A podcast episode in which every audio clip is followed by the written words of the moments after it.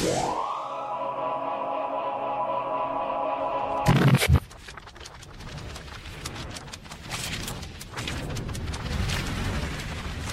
spidey sense is tingling.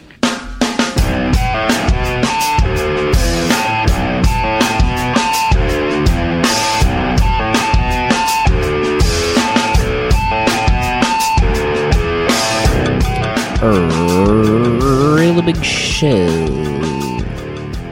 He's the host that introduced the lower 48 to the Stoli caramel and apple cider drink extraordinaire. He's Slim. This is the Paper Keg Show, episode 173. Jonesy Loves Redlining. He is back. Blowing out iPhone 6 speakers left and right. It will, if you have the 6 Plus, it won't blow out at all because it's so big. Welcome. Live right here on the Paper Keg Show. Welcome to Paper Keg. That's right. This is Paper Keg. We talk about comic books. You know, occasionally the books we're reading. Gotham Central Book 1.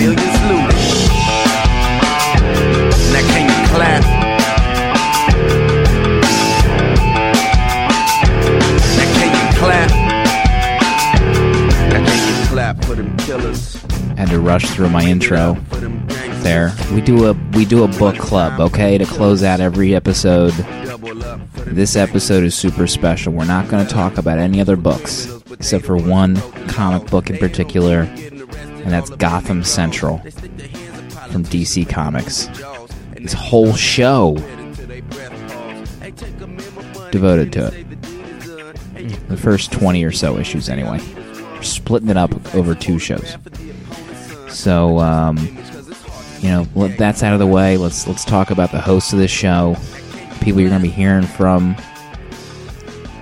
He's a father, first of all. He's got gray hair that I wish I had. He's wearing a polo shirt like he just walked right out of an important meeting. He's a Facebook phenom. I need to do something else with my life.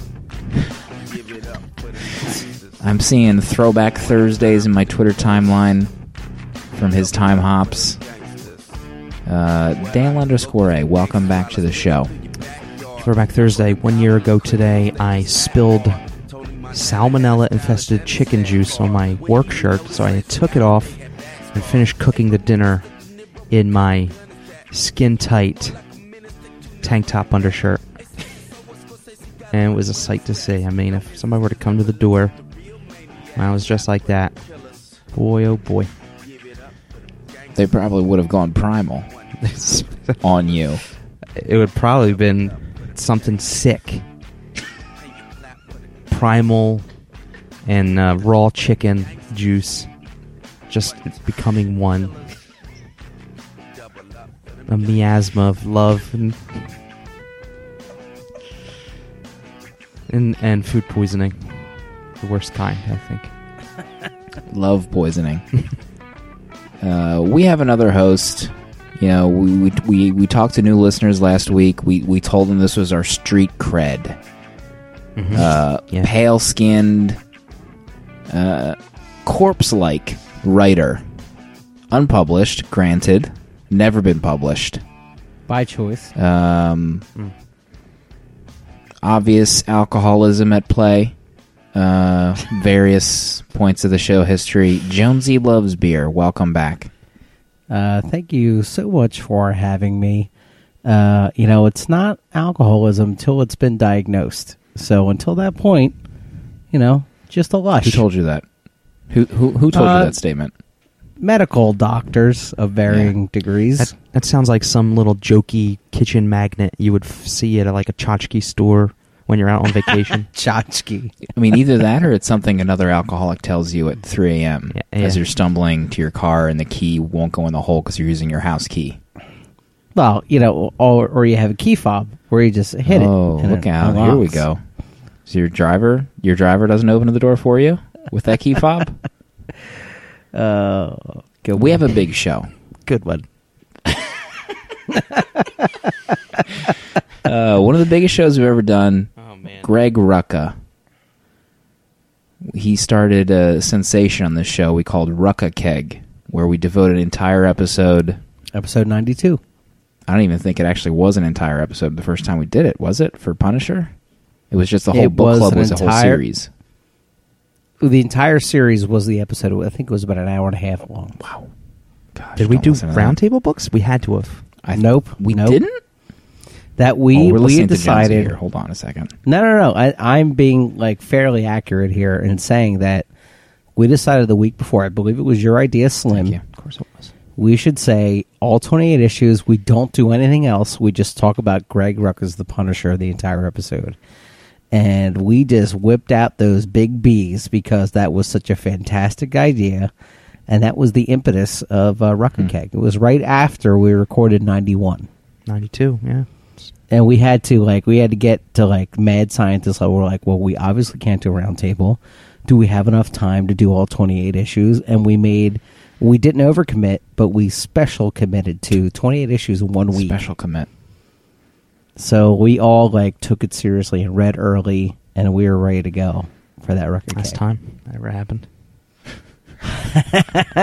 So this episode we're going to do the first half of Gotham Central, which is the first two hardcovers, In the Line of Duty and Jokers and Mad Men, and then next episode we'll finish the series.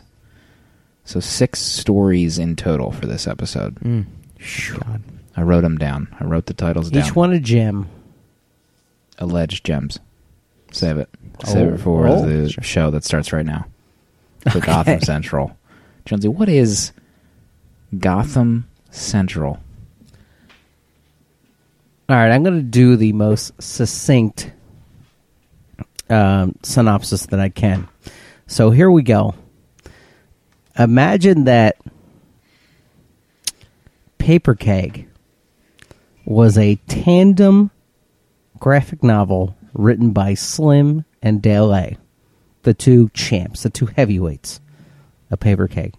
Imagine they split creative duties for an unprecedented 40-issue run of a comic book.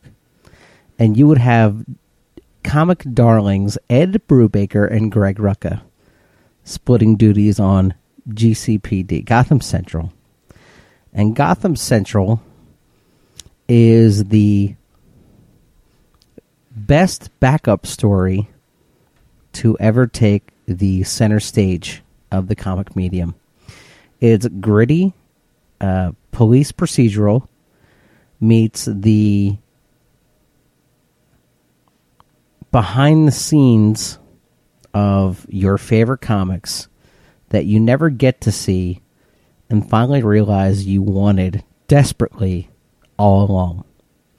It's the inner workings of the detectives' room, the whatever you want to call it, the floor of the Gotham Central Police Department, and the detectives, lieutenants, and sergeants that operate it, their relationships with each other, their relationships with Batman or their feelings about him, and eventually how they're able to be effective and honorable officers that still manage to hope for Gotham City. Gotham Central. That's pretty good. So he gets paid. I wanted to ramble and go into each individual arc, but I thought that would take half the show. We got a whole show to do it. You know, the whole show. That's true. 20-some issues.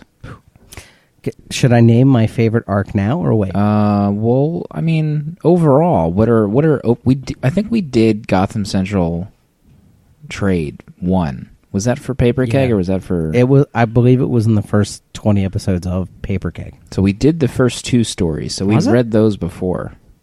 I mean, I don't know when it happened, but I feel like we did it.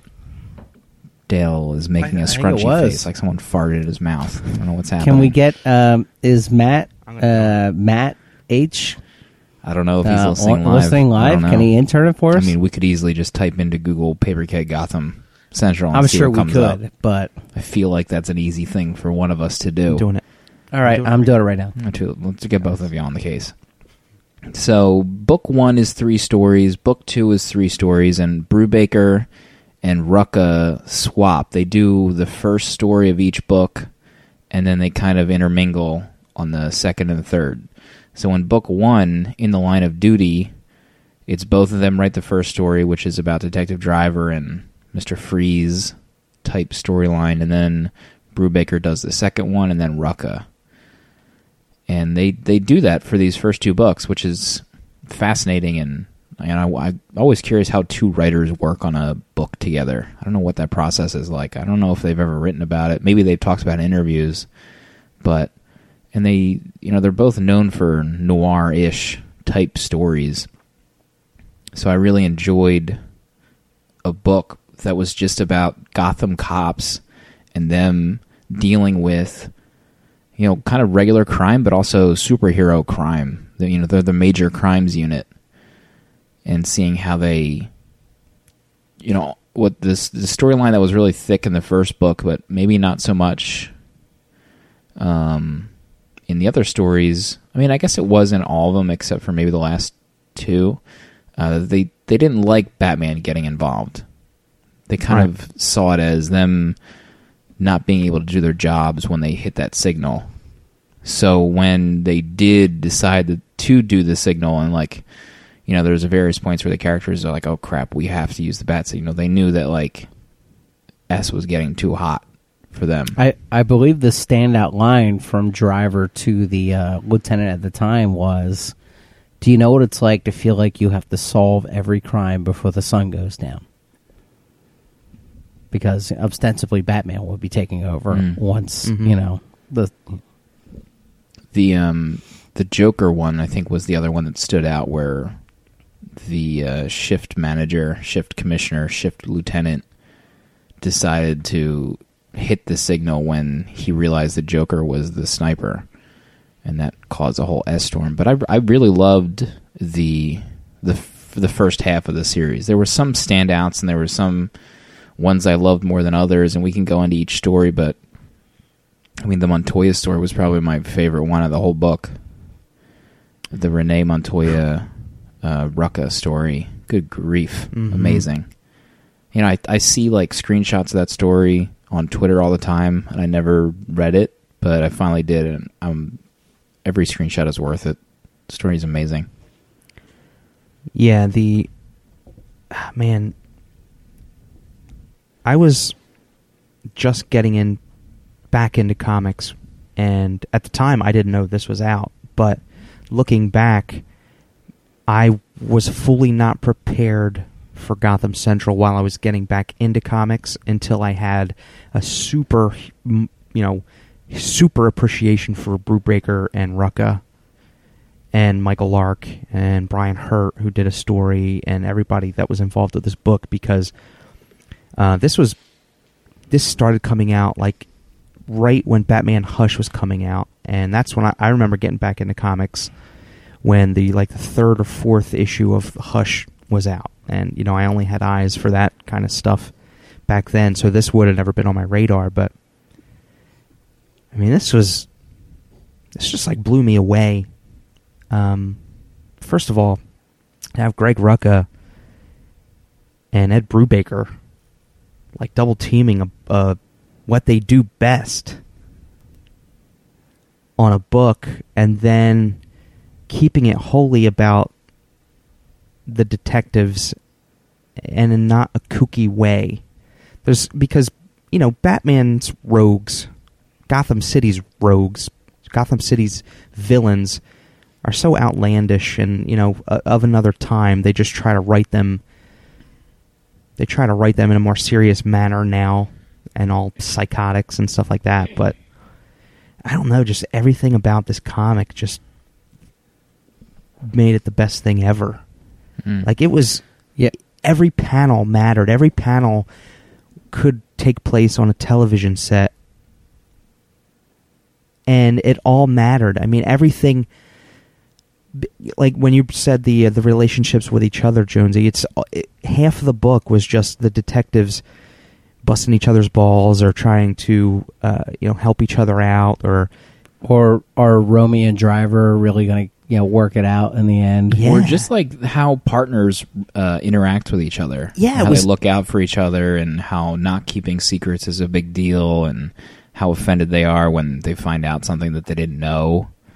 Like, it paints such a picture, and I believe it's true, but I mean, these bonds that these partners form with each other is so strong. It's like stronger than marriage for a lot of these guys. It's like more than brother sister. It's these, you know, they have to trust each other completely, and they capture all that in these stories. And I like how each story was about a different set of partners or a different individual in the detective department, in the major crimes unit, is absolutely incredible.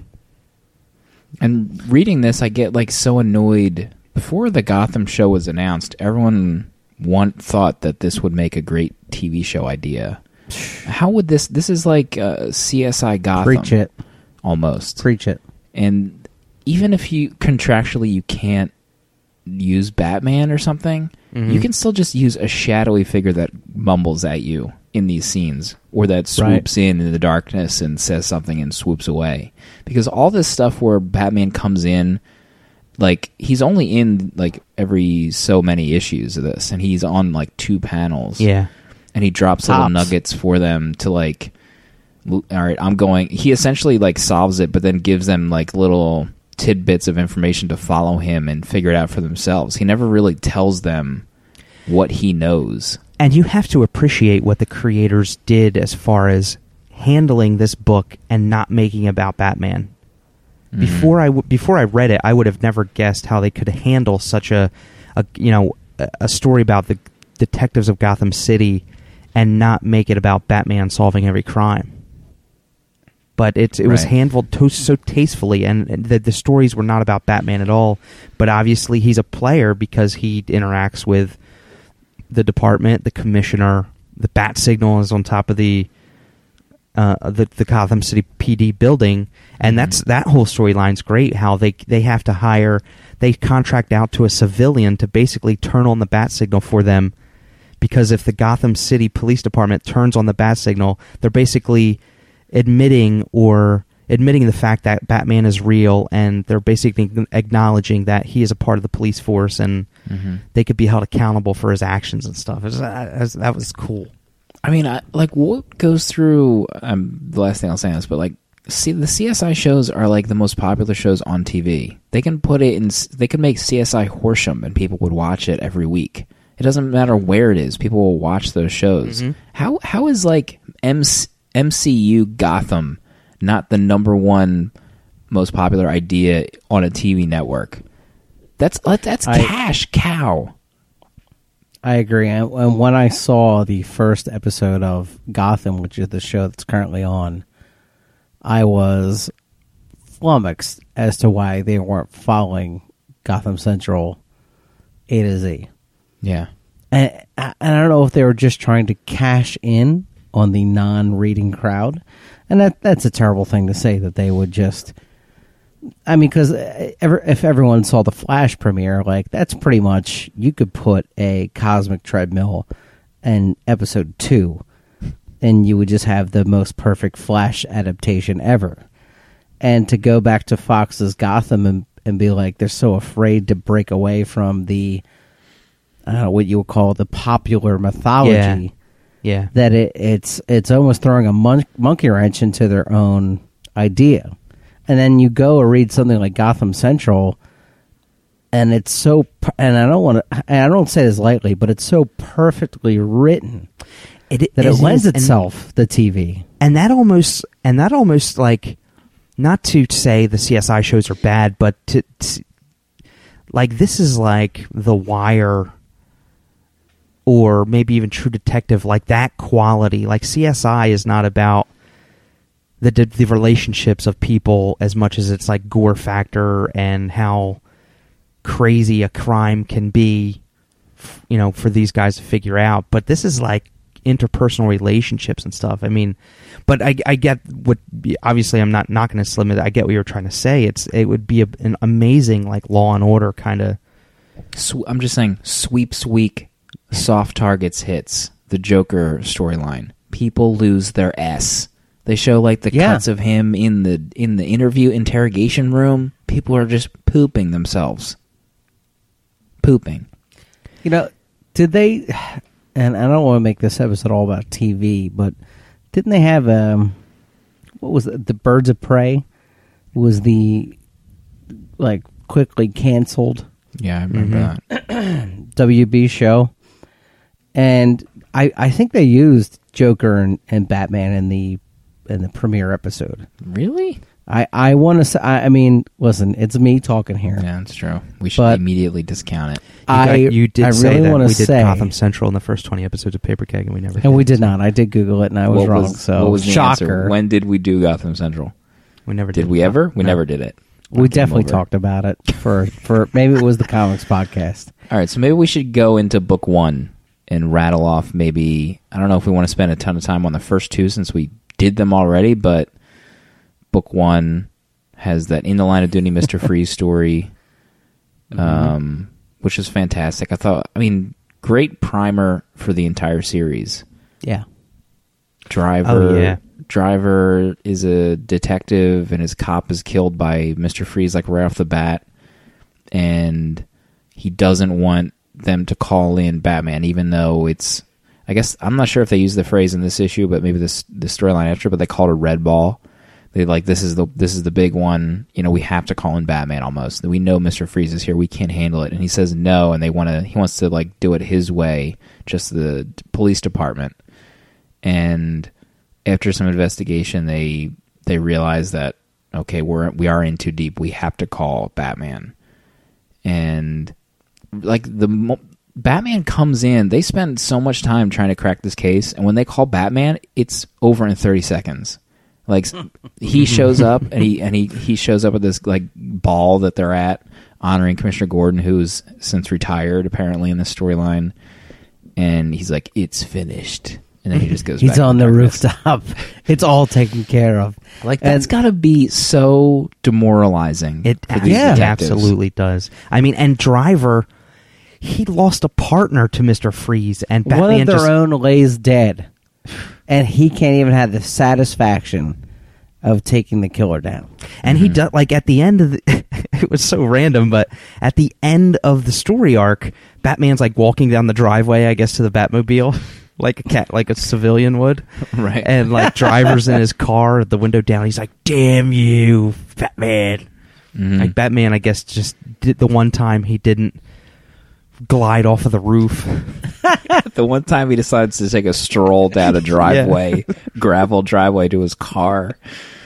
But man, Batman gets crapped on in this series. Like he's kind of a jerk too in some scenes, the way he interacts with these cops, but I guess that's part of his bit where he can't just kind of be buddy-buddy with them.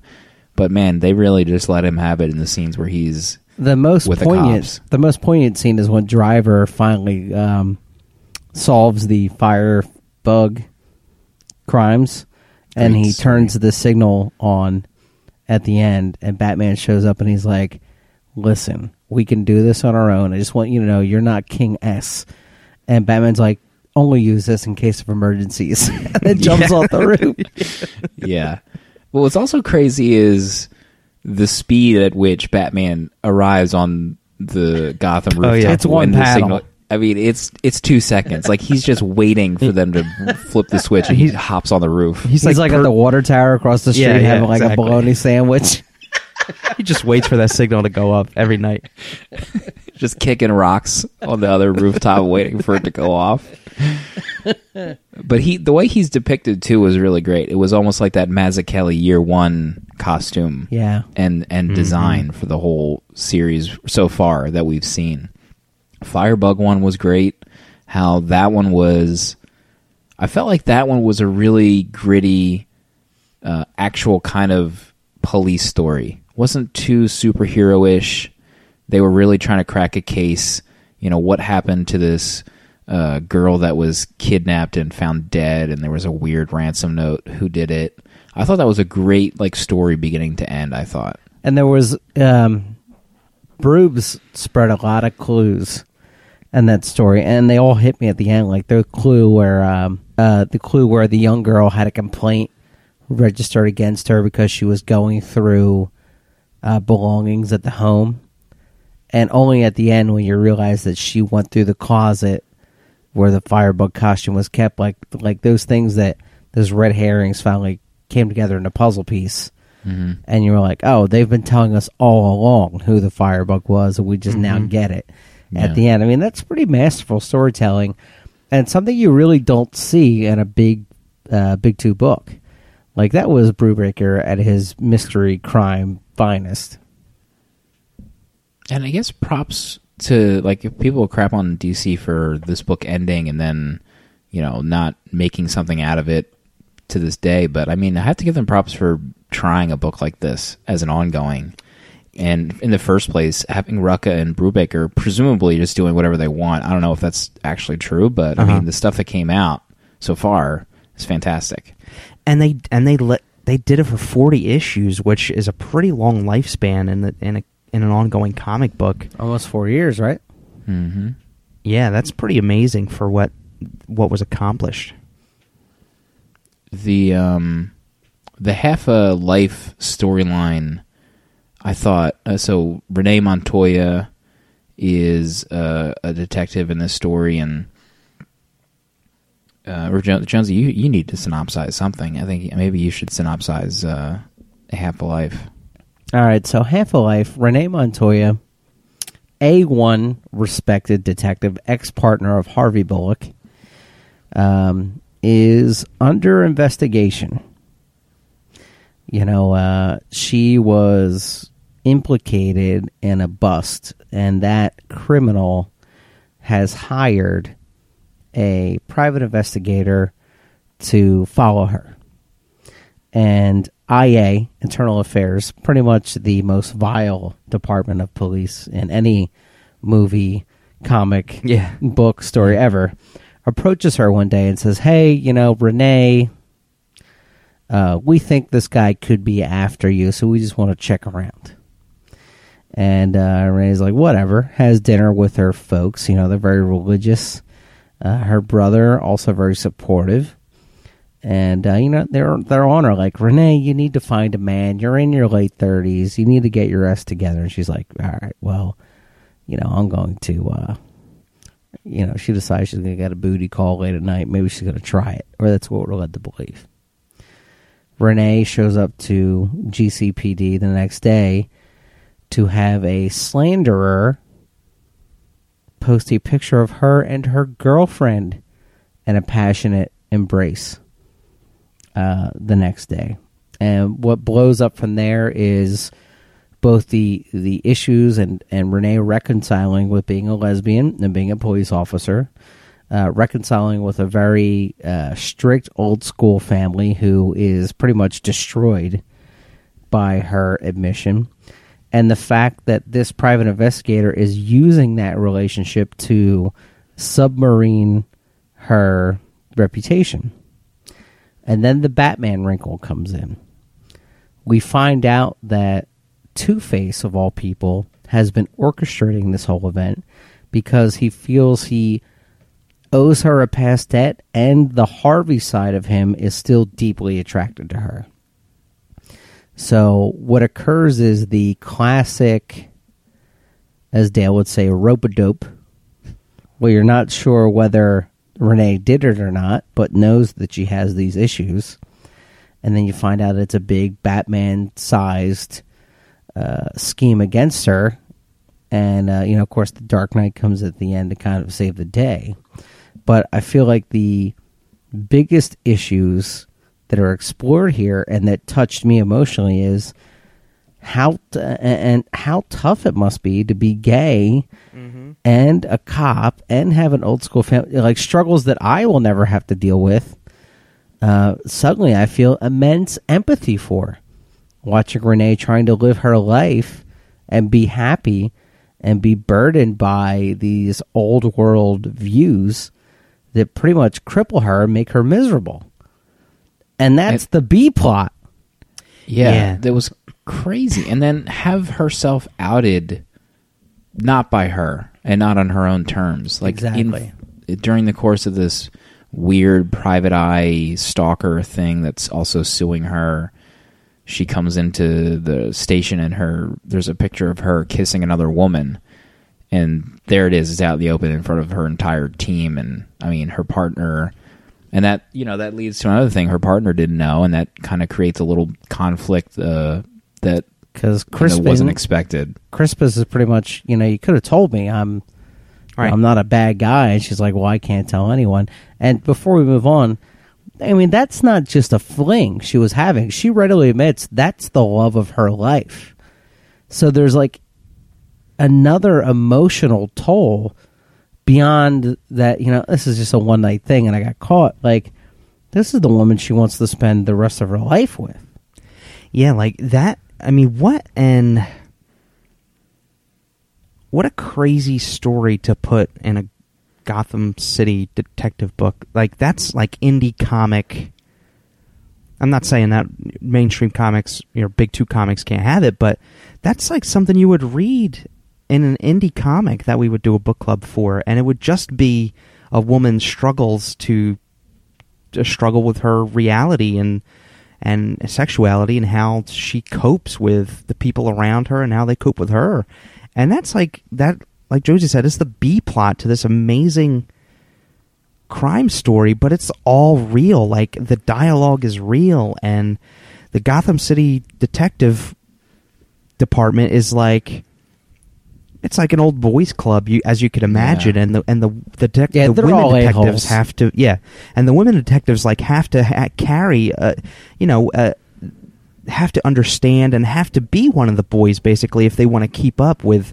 the mostly male-dominated department, and, you know, some people act differently, and even you get those a-hole guys that are in the locker room, and somebody overhears them making jokes about, you know, Montoya being a, you know, how they could seen it all along, and it's just like not nice stuff, but that's the kind of stuff that you potentially dealing with in a real-life scenario like that. And like, if you put it in our perspective, Renee Montoya was not a lead, but a pretty recurring character of Batman the Animated Series. And she always had this like byplay with Bullock, and she was pretty prominent when they would do GCPD stories. So like when I saw Renee Montoya in this series, like, to me that's like part of my childhood. So immediately when this happens, I wanted to rally against her banner. I'm like, you don't F with Renee. Like, that's my girl right there. So you would think that nobody in editorial would allow something like this to happen, but, you know, they come in, Rucka and Brubaker, and they tell these poignant, beautiful stories using characters you know and love.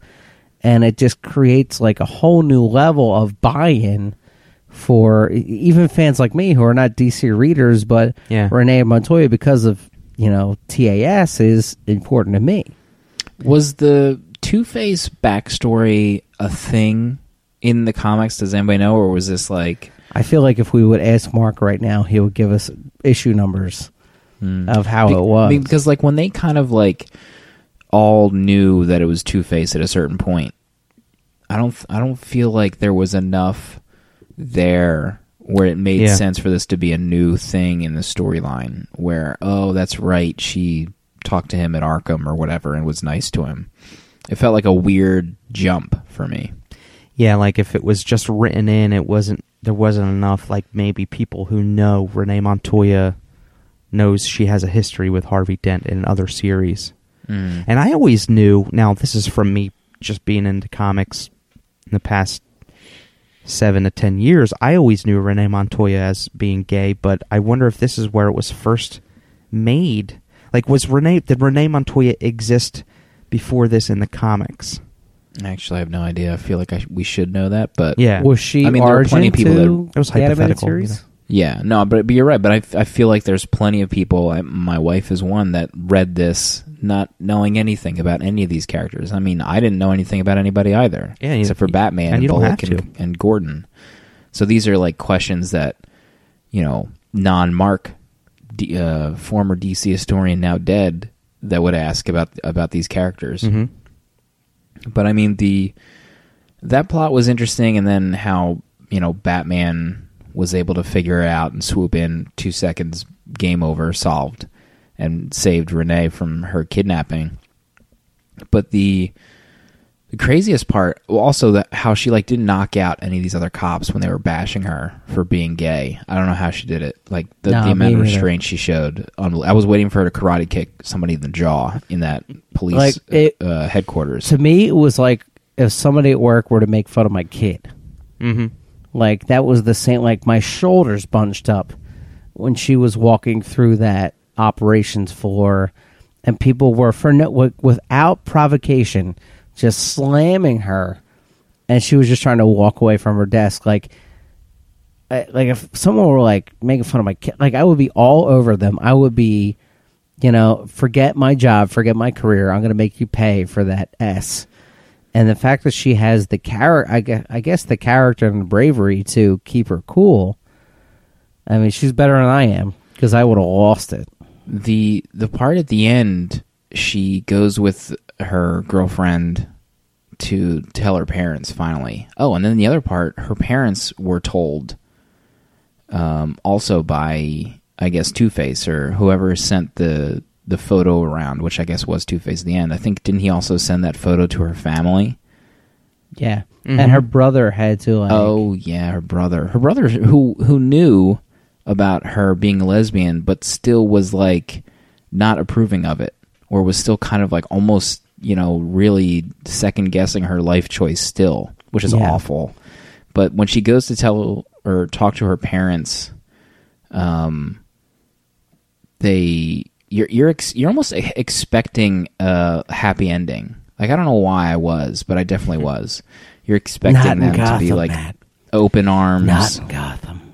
Yeah, because they were painted to be such unaccepting, religious people throughout the whole thing. You're like, well, there's got to be some redemption at the end here, right?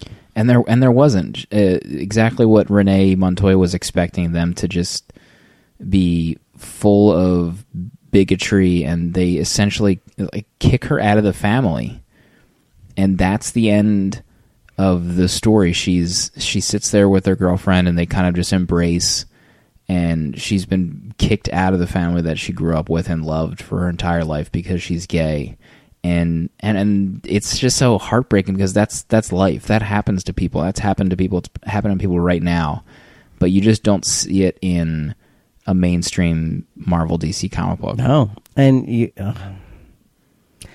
see a story like this and you see what a valuable person Renee is, what a good person she is, and you get mad that she can't have the happy ending, she deserves. And it's kind of like in life, like I can't fathom why no one want to accept Renee Montoya. I mean, talk about a hard-working cop with a heart of gold, honorable, best friend to Harvey Bullock, like, is a stand-up person. And the fact that she doesn't get her just desserts, like, gets in your craw. And then it makes you feel sad that it happens in real life. Like, this is, to your point, a glimpse into a real thing. And I guess you PO'd that it even happens. Mm-hmm. I mean, more power to Rucka and Brubaker for making people feel that way. So that is essentially the end of book one. Also, Slim, by the way, also my favorite story, Half a Life. Sure. And I feel like before we get into... Well, maybe I'll save my feelings for book two after we go through it, but when was the one shot of the kind of temp receptionist... That was issue 11. That was right between Half a Life and Soft Targets. Got it. I enjoyed that issue for what it was. I thought it was a cool little, not fill-in issue, but just not a part of the grand weaving story of Gotham Central. I thought that was really cool insight into that character that essentially is paid to flip that bat signal and how she fantasizes about Batman. I liked it for what it was. I enjoyed it. I mean, first of all, it adds that wrinkle that Dale discussed earlier, which was legally, how does the police department get away with summoning Batman? And, the reason is they hire a civilian contractor to flip the light switch on thus, you know, entering a legal loophole where they are not responsible for the intervention of Batman. I mean, that's pretty great as a premise altogether. Yeah, it is. And to have this reverse love letter in the background of where this girl is hired at this job where she's kind of a fly on the wall, so she's not really in these relationships that she gets to observe. So she fabricates this dream relationship with Batman because, really, of all the jobs in that department, hers is the most romantic in nature. You know, summoning a masked hero to help save the day, and she's responsible for it. I mean, you kind of get caught up in the grandeur of what kind of relationship that is, and it's quick. So it's not around long enough for you to get sick of it. It's just this kind of this beautiful downbeat as you go into the next major story arc, and one of the better issues, I think, in the arc, or in the series, rather. Yeah, I really like this, and the art, I really like the way Batman was drawn in this, too, and he gets the most face time in this, but it's all daydreamy, not real, but it was a cool thing, and I was expecting more one-shots, but I don't mind that they weren't there, but this gave me the expectation that there might be more one-shots, but as far as I know, you know, so far there's not any, but it was a cool little story about, you know, and it was all told through a letter she was writing to a friend, and it was a really, really sweet story. So book 2 gets thick into the rogues gallery. Hard, you know, probably for the first time for the whole series, Joker becomes a prominent character. There's someone sniping various, I don't know, state representatives, you know, the commissioner or the councilman or whoever. There are people getting gunned down left and right, and it's revealed to be the Joker, and then he turns himself in at one point, and there's one more kind of trap that he has set that they need to figure out before the clock kind of goes to zero. And, you know, how the Gotham Central Police Department deals with a Joker scenario for the first time in this series, and the fallout of that, the deadly fallout, really. Yeah, I immediately had flashbacks to, what was it, Death of the Family, where he just murdered, like here, when he turns himself in and when he's done being beaten to death and interrogated, he just starts killing cops left and right. Like, yeah. I mean, why work at Gotham City and as a police officer? You get one run-in with the Joker and you're done for. There's no... And your whole precinct is just pretty much eliminated. Yes. I don't know what it is about Joker's bullets, but they don't ever miss their target. He's an amazing shot. Oh. And he makes a joke, like he makes a joke to all the police officers because he's like, "You wearing your vest?" and he just shoots them in the head, shoots them in the neck. Like, geez. So amazing. Joker is not affected like by things like recoil, modern day ballistics technology. At no point does he ever miss a target he is intended. Well, what else? Hit. What does he do in his free time if he's not, you know, he's at the GCPD gun range, fish in people's faces. Yeah, he's shooting in a cave somewhere. He's like Al Qaeda in Gotham. The what's Al amazing? Oh my word! Is that too soon? He turns himself in to Gotham. I'm kind of jumping around a little bit because the scene juts out of me. Like you said, Dale, these cops get killed. How do you not have like 7 armed guards outside of that door? Seriously, yeah, with guns absolutely drawn. Because you know he just turned himself in. He's up to something. Yeah, he's everyone has to be on high alert. Yes, yes. And you would have that interrogation room triggered with gas the second he leaves the room. You have like a collar on him or something. Yes, but I mean, at the same time, cops, like, why is he not dead? I mean, there's with the people we are introduced to. And these 22 issues, I gotta think the driver at this point would be like, you know what? I will go to jail to kill this MFer, and just walk up behind the Joker and just put one in his head. Well, that's a great point because Joker kills Proby, the guy that I guess they call him Proby. He's one the probationary kind of lieutenant. Is that what it is? Yeah, he's kind of annoyed at Sawyer taking over the precinct a little bit. And so he goes in to he wants to beat the info out of the Joker where this final person is being captive. And he even says, he's like, I'm transferring out at the end of the month anyway, so I'm going in. I'll take the heat. And so this is like the redemption story for this character who's kind of been a curmudgeon the whole series. Mm-hmm. He goes in. I can't remember if they figure it out or not at the moment where he's beating him up, where Batman kind of fills in the mayor. And he turns away from the Joker for 1 second. Joker thrusts his handcuff chains into his throat, bashes his head in with something, presumably a phone book. He's dead. He gets out. So this is when he starts rattling off from the hip these cops' headshots, no scopes. You know, the most impossible shots in history. Over his shoulder, you know. And one and eye Sawyer, up. One of the coolest scenes, Sawyer comes out of nowhere, peppers him with like 5 shots, the Joker. That's the first time, I think, in a comic where I've seen, like, finally, somebody shoots the Joker.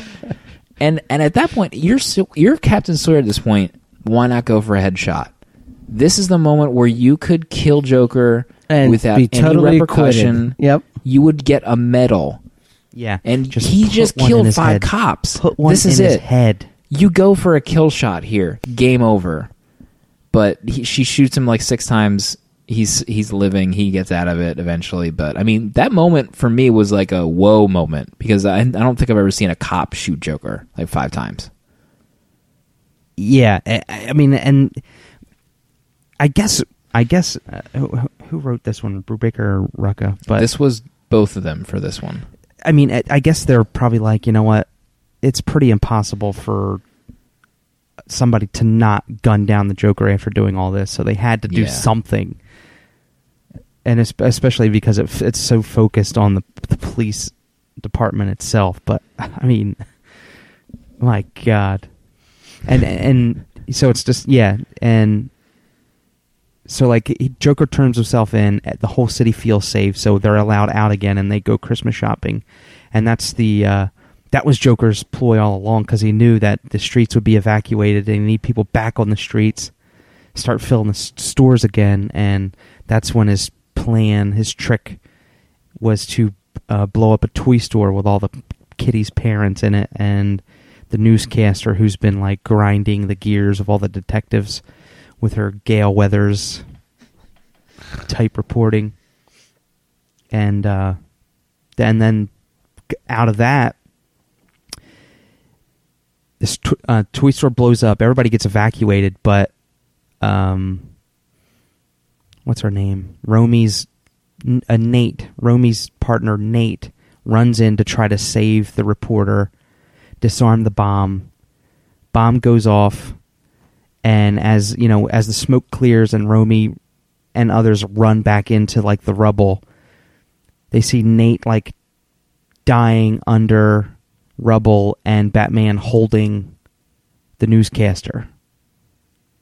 So it's like immediately nobody knows what kind of really went on, but Batman chose to like you got to choose, I guess, but.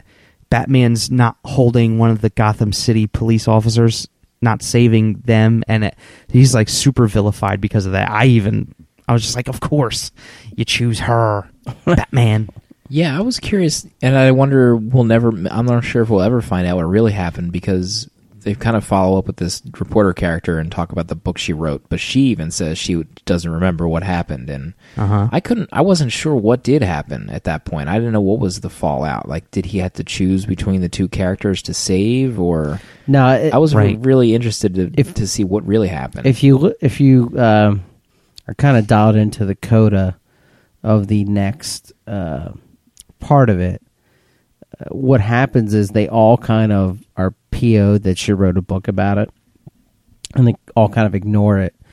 And then Romy kind of goes to confront her, and she's like, "No, you have it all wrong." And if you read she reads the dedication, and it's all about how the cop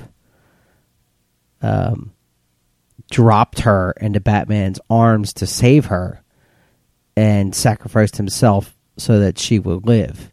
And the dedication is to the cop, and the whole chapter explains that it wasn't Batman who saved her, it was the cop who got her out of harm's way and dropped her into Batman's arms. So the only part that they see is Batman holding her, but she describes what happens is that cop gave his life so that she would make it out. And that was kind of one of the only times that Batman looks better than a grade A D-bag in this entire series. What story was it? This one where Batman hides in the shadows, and Sarge has a conversation with who he thinks is a fellow detective. No, that's about a case. That's in the next group of. Oh man, how great was that scene? Yeah, that was pretty great. That was awesome. I was totally fooled. I didn't know what happened when he looked at the footprint and realized it was Batman that he was talking to. I thought that was hilarious.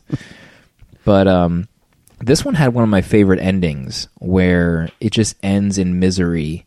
You know, Nate is on his deathbed. There's Proby's dead, and Joker is the one that survives out of this whole thing. And they talk about it. They just say, it's two of the cops, I think, it's just not fair. Yeah, and the other one's like, well, it's Gotham. And like, man, how do you get up in the morning in this city when stuff like that happens? I couldn't. I just don't get it. You have to have the stuff to have your metal tested like that daily. You have to have almost probably a sickness, and it keeps you going in this city of misery. But it keeps you getting up and going and doing the same darn thing. Like, I don't know if it's a sickness of you thinking eventually you'll make a difference or you're helping somebody at some point, but it's just demoralizing every which way. In the worst way. I mean, you're probably talking about a room full of people that have been raised and mentored to be corrupt to get their own job done, but still have this core sense of honor to save families. Mm-hmm. And they won't ever be better than that because the lives that they lead in the city they live in are broken. And so as honorable as they shine, they'll still always be tarnished by Gotham. Jones is writing poetry or something over there. What's happening? Sometimes I got it. Sometimes Jones is reading from a moleskin right now. Use this line during book 2. So from there, life is full of disappointments starts, and this one's an odd one. It kind of combines a lot of the detectives and several storylines into one. I don't know. The Huntress shows up at one point in this storyline. This is my least favorite of all of them. Absolutely. There was a great B. It's like at this point it was like a D plot. There were so many kind of mini plots in this storyline that were hanging over from like Sarge not getting the job and this weird chemist crime that happened. And then there was another character that had mob ties with the company that was involved. I like this storyline only because it seemed to focus more on the interpersonal relationships between the department, and the crimes took a backseat more than in the other stories. Yeah. Okay. I can see where maybe the art didn't hit for me either. I thought the art was kind of a huge weakness for this one. But the one highlight in this story for me was the two cops. One has like a gambling debt right off the bat, so the female partner kind of signs them up for overtime so that to subconsciously, silently help him pay for his gambling debts. And she has a recital that she wasn't invited to by her son, and the other cop, pulls some strings to get her to the recital. I thought that was probably the best part of this. Of book 2, I think. Yeah, but I mean, I feel that would have been more in place with a maybe like a Rucka,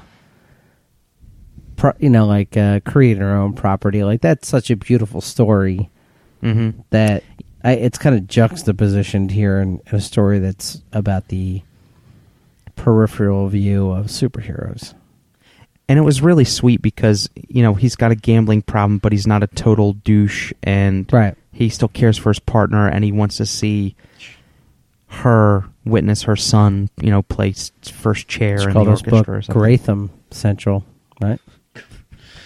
But for me, this was the weakest. I actually felt like the high point was Montoya, and the Joker story was still a downward trend, but was still so high. And then this Life is Full of Disappointments was like, Like, I didn't understand how Huntress just kind of showed up. I didn't know what was going on with Huntress. I didn't even think that dude that she was talking to was a cop.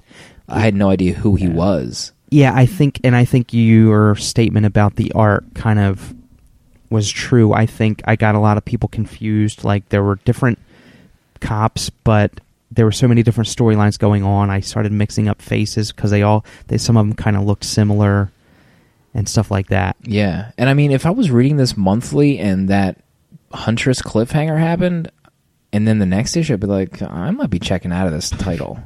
Like, I might be done for Gotham Central. And I don't even know if maybe that happened. Maybe, I don't know. But it was, like, so weak that I would probably, like, I'll check out the next storyline. Or I'll check out the next trade or whatever. And that sounds very superficial of me. But, I mean, that's exactly what I felt when I was reading this storyline. But if you picture this book coming out monthly, I mean, so a story like this could really lose readers just because... It's like a 5, or maybe it's a 4-issue arc, but it's not super long. But still, it's like janky enough. Forever. Yeah, it's janky enough to where it could certainly lose somebody. Mm-hmm. And then after that, the final story in the book was Unresolved, which brought Harvey Bullock, a character that most people who read comics know, but kind of the right hand man to Gordon. Mm-hmm. He comes back to Gotham Central. He's been, rumored to have done something bad to not be a cop anymore, and you don't have any idea. I guess maybe longtime DC readers know, maybe, but we, as people that just hop into Gotham Central, we don't know, and it's revealed in this issue that, someone put a hit out on Gordon at one point, and the reason that the cops couldn't put him in jail is because he was in witness protection, so... Harvey let the mob know about where this guy was, and they took care of him. And that's how Harvey got justice, and they took his badge. So he's been kind of like a suicidal drunk since this has happened. Mm-hmm. The Dale of the GCPD. Yeah, you could compare this to a Dale character who had his polo badge removed. Yeah. And the storyline was, there was one case that Harvey never solved, and it was about a bomb that blew up this high school sports team, all except for 2 kids. And he never figured it out. And the reason it comes back to Gotham Central is because Driver knew one of the survivors. And after he survived this attack, he kind of just became like an insane person. And they meet up again, and Driver is intrigued to try to solve the case after that guy kills himself. But there were some flashes of greatness in this storyline. Yeah, for me, like I was excited that the art team was back, mm-hmm. and Rucka was writing a full story, Driver was involved, but how on earth was Harvey Bullock a detective? This guy couldn't solve his way out of a paper bag. His explanation, he's like, well, Mad Hatter and Penguin both wear top hats. So I could extrapolate from that they're in a league together to kill this baseball team. And he goes and he B&E into the Penguin Club or Raptor Club, whatever they call it, and basically pistol whips the Penguin for about 10 whole minutes before anybody stops him. And you're like, first of all, what evidence? And second of all, like, how many police brutality cases before this had to be swept under the rug? I mean, what a terrible detective Harvey Bullock is. It's a darn shame. Everybody looks up to him, but really, they're just afraid to say the truth. I mean, his hunches are terrible. They're probably every hunch he's got. Other detectives are probably just rolling their eyes and just like ignoring him. Here comes another Bullock hunch. Yeah, here we go. I mean, there's one point where they stumble. They literally fall backwards into an evidence box with this kid's baseball cap from the bomb scene. It was unmarked. And it has a Mad Hatter card in the hat. And Bullock's like, oh, F, where'd you guys find this? Was it in the hat the whole time? How do you not see that during the investigation? You should have been fired from that investigation, period. He should have been off the force 10 years ago, or however many years ago it was. I was appalled when I read that. I felt my my manness go inside myself for Harvey Bullock when I saw him in that room, seeing that thing in the hat. Man, that I just kept picturing Bullock's big flappy face from '89 Batman. It's just like, bleh, bleh. There's nothing. Or that wasn't even Bullock. That was that. I think that was a character name for the movie. Eckhart. Oh, Eckhart. Yeah. Hey, Eckhart. Think about the future. That guy's voice was grating in that movie. Worry about yourself, Jack. It was like Knox. Every line he had was done drinking in too much Drano. You're drinking too much Drano, Knox. Guy was terrible. Oh. But there was some cool things in this book where Harvey obviously is a just full-blown alcoholic, and maybe Jonesy won't say so because, you know, it's not, if it's not diagnosed, you're not an alcoholic, according to Jonesy. But, I mean, he goes after the Penguin, which we joke about him being a bad detective, but maybe that can be chalked up to him having, like, you know, 30 whiskeys at that point. Sure. And he just starts beating up the Penguin. And then once they tell him that the driver, they've already solved the case by this point. So Harvey is just beating him up for no reason. And they tell him they solved it. And he's like almost so, his madness is almost so inside of himself that there's just nothing left. Once he hears this, he puts a gun in his mouth and tries to kill himself on that roof, which I was like, whoa, okay. This is, this is some legit deep, dark stuff now. And, one of the, I can't remember which police officer it was, maybe McKenzie or McDonald. She tricks him into thinking the same person. Yeah, she tricks Harvey into thinking Batman's behind her, and they get the gun out of his hand. And man, how about the A plot though, where so essentially the Mad Hatter killed this baseball team, or rather commanded one of them to. Think about the future, Mad Hatter.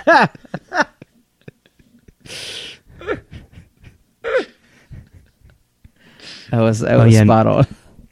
Mad Hatter has the eternally charged cell phone hidden in the walls of Arkham Asylum. It's brand new technology. He just does jumping jacks till the phone is recharged. Powers. What are the chances that he still keeps in contact with that woman after all those years? That's the only number dialed into that phone, and he immediately knows it to call. Oh, sorry. Continue about the A-plot. So no one knows what I'm saying. But you're absolutely right. So basically, these two kids live in an apartment building, and Mad Hatter lives there, and the tenement mother, her daughter, has a child out of wedlock, and she pretty much lies to her mom and says, hey, I was hard-arred by this captain of this baseball team. So the mother, I guess, pontificates to the whole apartment complex that her daughter was raped, so Mad Hatter's like, well, I'll take care of it, and goes and slaughters the entire team. And I'm just going to whip you up a quick pipe bomb to blow up the baseball team. Just, make it a pot of stew. Let me get this bomb together. And you're absolutely right. The A-plot is so bonkers that the B-plot with Harvey being a drunk is almost a welcome respite from the fact that we're to believe that one of Batman's rogues gallery many years ago had the same technology had now, used it only the one time, and then later in his life decided to be the Mad Hatter. I don't know. I mean, what a screwed up thing to happen. If you take apart the kind of crazy, psychotic, make a bomb, blow up these kids story, but that woman that got pregnant and knew what was going to happen when she told her mother, I mean, that chain of events got all those kids killed. For a rape that didn't happen, anything that didn't happen. Those kids and the crazy mother, and how a young girl was so afraid to tell her mother the truth that she accidentally got pregnant. I mean, these are like that portion of the story, and that comes back to the Renee telling her parents, like, this stuff happens, but the chain of events that happen after that are just so crazy and mind-blowing. feel terrible for everybody involved, as usual. I mean, that's the feeling you get when you read anything about Gotham City. Yeah, you just feel sick and you need to go turn the cold water on and just lay in the bathtub and just pray it washes off. Drink like Harvey Bullock. Smoke a cigar. In fact, as soon as I start drinking and smoke a cigar, I will just start throwing up everywhere. So I could never be what Harvey Bullock is. Do you remember, Jonesy, the ending to Batman Earth 1? Do you remember Harvey Bullock was this hot, up-and-coming detective? Right. That it gets beat by the villain, and then is like... He screws up so badly. In a mental state at the ending. And the ending is him... You know, he's a good-looking man. He's like a writer. Fresh, fresh wrote a crime novel. Right. Sober. And yeah, the last panel, I think, of that book was him standing in front of a liquor store. Yeah. And that's how it started off. I thought it was a really amazing ending. Reminds me of Barney after the NASA training. It begins. Got to think about the future, Harvey. Whose voice was that? That was like a British Eckhart who lost his way. Okay. It's amazing. That's what it was. Oh, boy. What a show. Man. Gotham Central, though, it's a must-read. I know they just re-released the trades.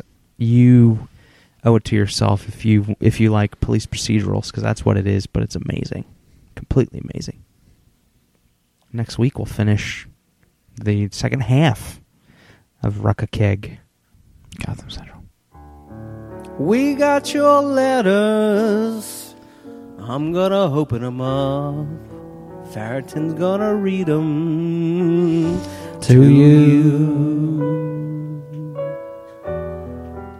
letters@paperkeg.com. You shoot us a letter, we might read it on the era. All right, so this week, our letter segment. First up is a friend of the show @UnderAnAnchor on the Twitter, Sean Miller. Sean M. You know. Hey guys, got a couple questions for you. Let's call him S. Miller. The museum in my hometown of Stockton, California is having an Alex Ross art exhibit over the next few months. Long story short, I was asked to give a presentation on comics and their role/influence on pop culture. Feeling underqualified, I politely declined, but that made me wonder what I'd even say. What would you guys like to hear from a speaker at an art event like this? At an event like this, if given the task, what would you three say about comics and their influence? Any talking points suggested would be most appreciated if I do end up speaking. Lastly, I've noticed that The Inherited has been getting mentioned, trolled lately in the letter segment. Sure, it's great to poke fun of the whole "we could be just days away from an announcement" statement, but making a comic is hard. Having a day job, a spouse, and kids makes it nearly impossible, but it can be done. Sure, you might not be any good at it first, but the point is you did it. Janesy, I think I speak for all the paper keggers when I say yours is a comic we'd get behind. I don't know anything about it, but I'd imagine it's a good story just based on your knowledge of the medium already. Don't know where I'm going with this, but... it, man. I know how hard it is, and I'd love to see you succeed. Keep at it, bib. Sorry for the long letter, but I'm feeling particularly chatty since I've got a bunch of cheap beer in me. This letter brought to you by Pabst Blue Ribbon. #, who would ever give this beer a ribbon of any color? By the way, this letter was not written by me. It was written by an actual person that listens to the show. Thank you for the kind words. I think I'm just at a point in my life where the boy has just got a little bit older and can do some things on his own, and that I can have time to write. You know, maybe you take 6 less, quote, business meetings during the week. You know, you spend that time, 11 o'clock, 12 o'clock, you know, in front of that typewriter. That old-fashioned typewriter. All that time spent drinking your pancake breakfasts. You funnel that, you know. Yeah. You say no to those Tully Mordeas, and we have a novel on our hands. Intervention keg. Here we go. All right. So the next letter request that I come up with some music to read this letter to, which I have in the interim while you guys were blabbing about something or other. So. Before... Should we answer the first part of that? Jonesy doesn't even care about the rest of the letter. He just wants to take a big old poop on it. I would love for a comics presenter to talk about the forgotten creators like Bill Finger and people that you don't know have influenced your life because they're not Stan Lee.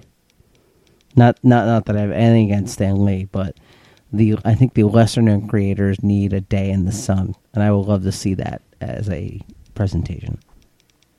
Yeah, I that's actually a good angle to take. Like, I mean, not a lot of folks know about Will Eisner and Bill Finger, like you said. All those guys that I don't know about, but I would yearn to kind of know what these architects did with the medium and kind of branch out from there. What that's influenced from there on out, creatively in the book world.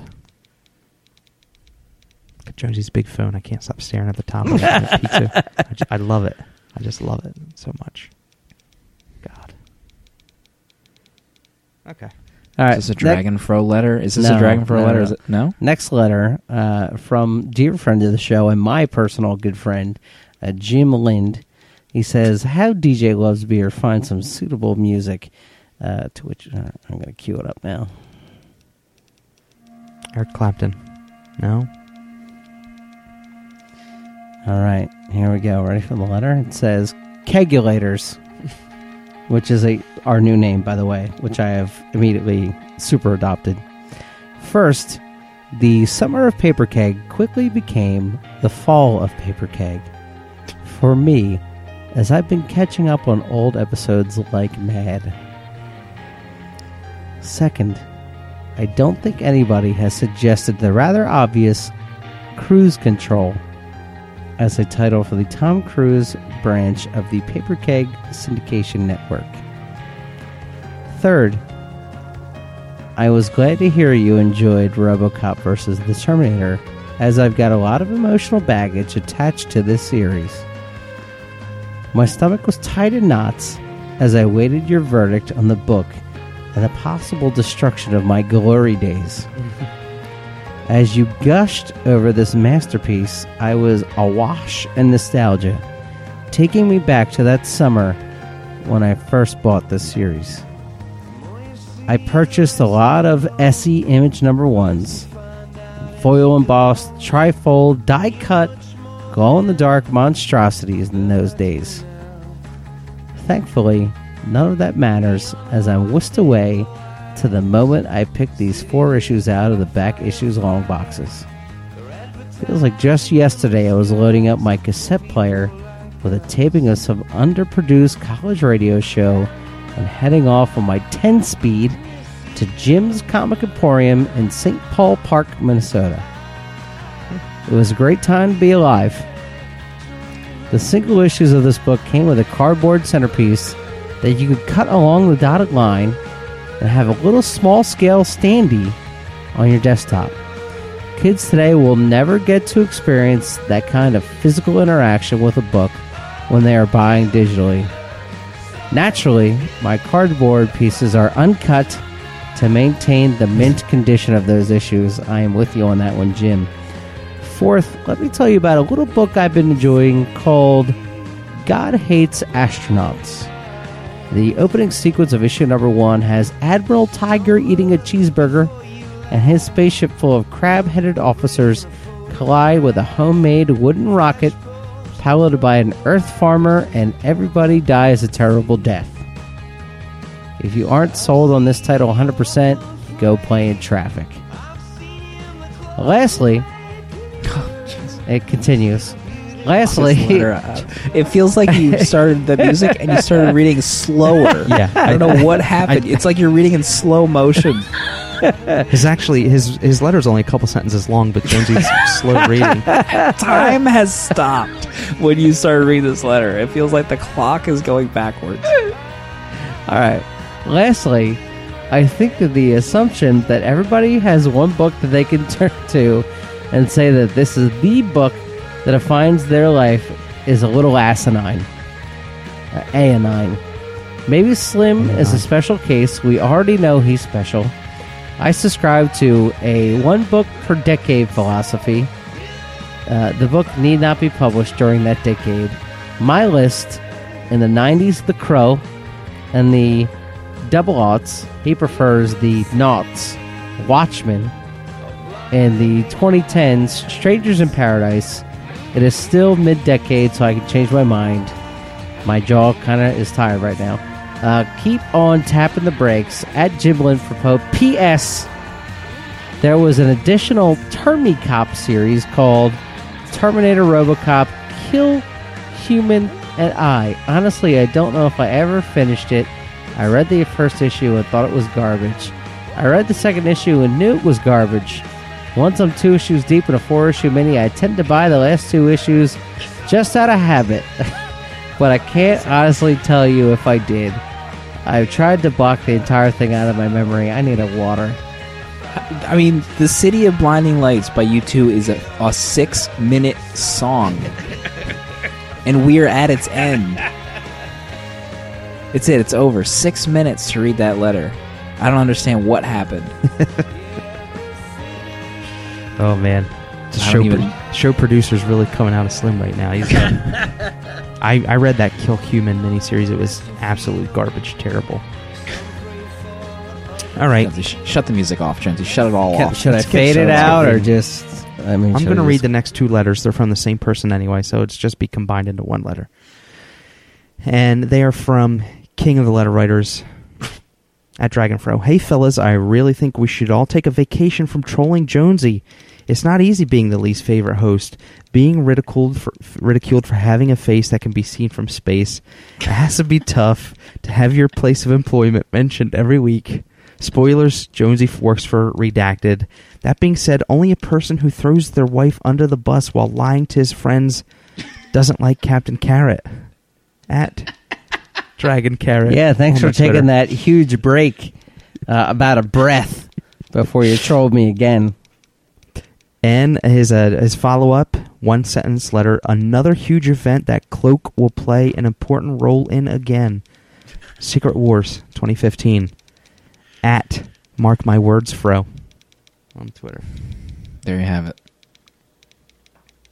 Thank you for that. Yeah, it's Secret Wars coming back, apparently. Esad Ribic, Jonathan Hickman. Esad Ribic. You might as well just throw your brains out on a counter, start rolling them out with a rolling pin, and twirling them up like a pretzel. There was some tweet that I read earlier that says, breaking news, Jonathan Hickman admits that, shortly after birth, he began writing Secret Wars. That's good. What a show. Gotham Central, Book 1. Book 2, next week. I just want to issue a blanket apology for that letter segment. Just to everyone I didn't write that letter. It was 9 pages long. We've entered the City of Blinding Lights, and we might not ever come back. We'll see everybody next week.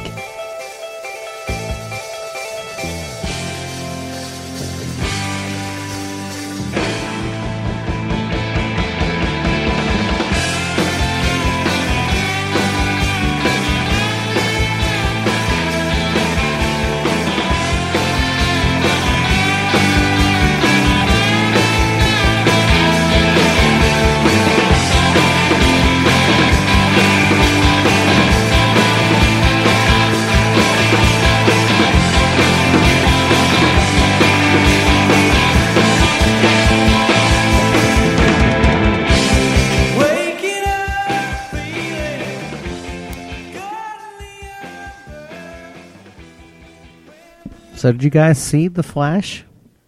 Any thoughts on that? Negative. No? Dale? Dale, I'm sure you have not. Yeah. Just trying to read 20 issues of Gotham Central. Trying to watch Redacted for the recording after this. Spoilers for the live audience. Well, they won't be able to watch Redacted, it. Redacted. It's okay. Redacted. Redacted. But I did read Batgirl. Oh, yeah? Read that. Red Axis. How was Batgirl? Yeah. How'd you like it? Liked it a lot. Liked it a whole lot. I think I'm going to pick it up. Recommend it. I got to buy my weekly comics. Oh, Endgame, Part 1, Batman. Anybody else read that? No, what's that? Oh, man. Can you give me your elevator pitch for it? No. Oh. The Justice League are after Batman. So this is the new arc for Capullo Snyder. Mm. Another 12-issue year-long. You should probably read it because if you don't read it, the ending is going to get spoiled for you. Okay. Because I was shocked that it wasn't spoiled already. Wow. Yeah, unless it's a red herring. Buying right now, by the way. There you go. Old Janesy. Classic Janesy. Classic move, Janesy. You suck. Everybody hates you. There we go. Boy, oh boy. It's that caramel vodka and cider. He's finally finished that second glass. We've entered the pity party. Yeah, there we go. It's a soup. Population one. Hot, steamy soup of pity. What other shows? You watching any more of that Monday Night Wars, Dale? Not yet, no. Oh, gosh. But maybe I'll watch one after this. We'll see. I'm trying to get back to getting up and exercising, so no late nights. How's it going so far? It's going good. My second night last night using Sleep Cycle app. Mm-hmm. I don't know if it's the Sleep Cycle app itself or mentally I'm just ready to let the Sleep Cycle app work its magic on me, but... Right. It's like a placebo app.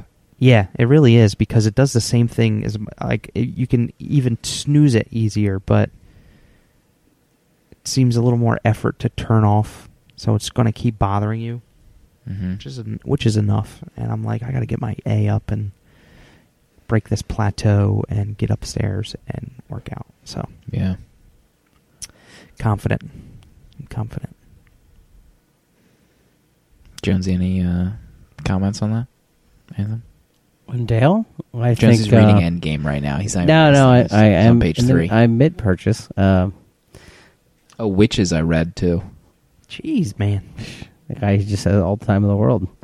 It's like he sits at his office and reads comics instead of customer servicing people, whatever that means. Maybe that was his show prep, reading those books. Who knows?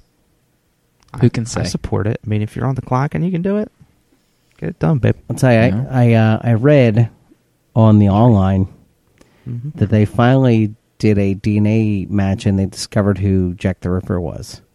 Now it's a done deal. Like, it's pretty much a solved case.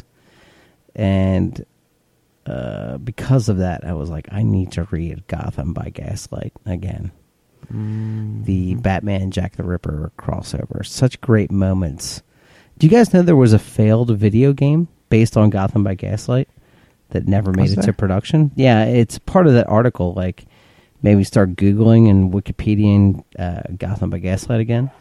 And there's like actual screen grabs of character models for the game. And it was basically you were in the world of Gaslight. And you, like, I guess ran into Victorian rogues gallery of Batman. And you had to overcome those obstacles. So, I mean, can you imagine that being a game? I mean, I would want to play it, 24/7, 365. You know what I'm saying, babe?